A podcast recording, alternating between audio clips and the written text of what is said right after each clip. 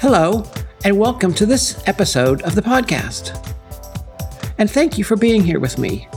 My name is Eden Hare, and I will be your hostess. In this episode, I want to talk about sex and gender and what the difference is between them. It's important to start with the clarification of these two terms as there is so much more behind them than just our genitals. In society, we often use these terms interchangeably, which, as we shall see, is not necessarily correct. And things get even more confusing when we consider gender identity and gender expression in future episodes. So, let's get started. The Merriam Webster Dictionary has a great explanation around the usage of sex and gender.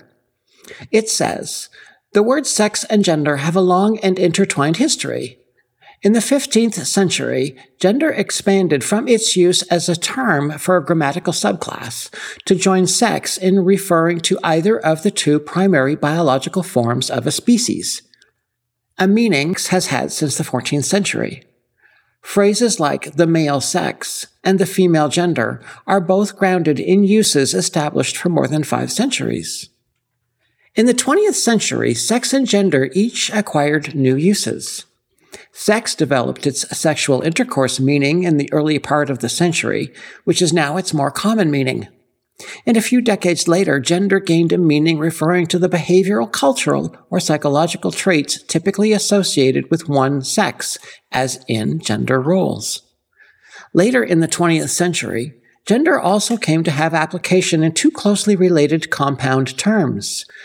Gender identity, referring to a person's internal sense of being male, female, or some combination of male, female, or neither male nor female and gender expression, referring to the physical and behavioral manifestations of one's gender identity.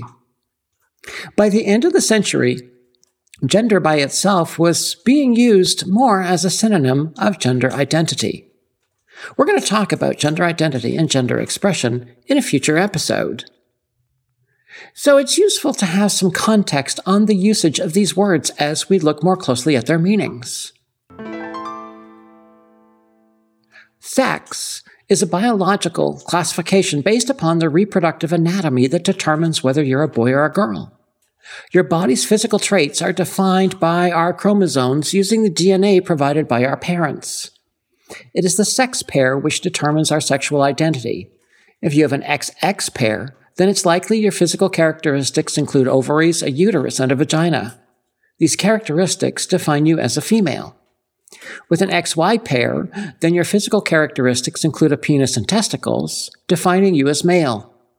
There is another sex type called intersex, which has been prevalent for many years. Well, prevalent may not be a great word because it occurs between 1 in 2000 and 1 in 4,500 births, depending upon who is providing the measurement.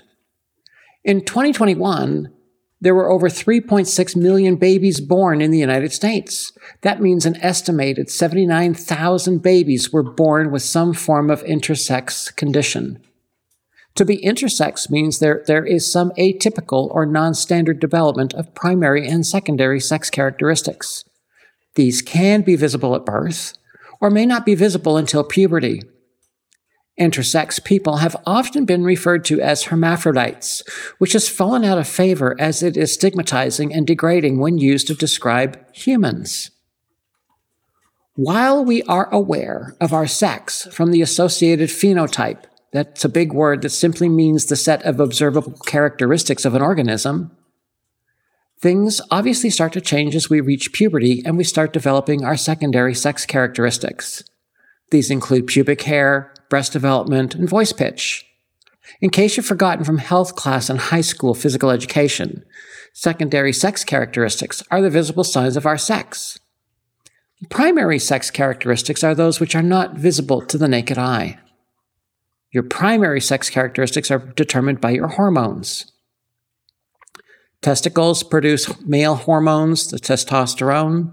Ovaries produce female hormones, estrogen and progesterone. Both sets of hormones work together for reproduction, but in different ways.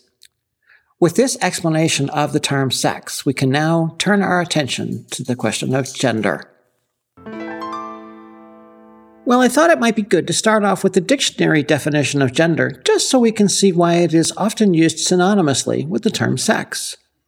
According to the Merriam Webster Dictionary, gender is a grammatical category, often designated as male, female, or neuter, used in the classification of nouns, pronouns, adjectives, and in some languages, verbs that may be arbitrary or based on characteristics such as sex or animacy, and that determines agreement with or selection of modifiers, reference, or grammatical forms. Secondly, gender is the fact of being classified as belonging to such a category and is either of the two divisions designated female and male by which most organisms are classified on the basis of their reproductive organs and functions. In other words, sex. The World Health Organization defines gender as the characteristics of women, men, girls, and boys that are socially constructed. This includes norms, behaviors, and rules associated with being a woman, man, girl, or boy, as well as relationships with each other.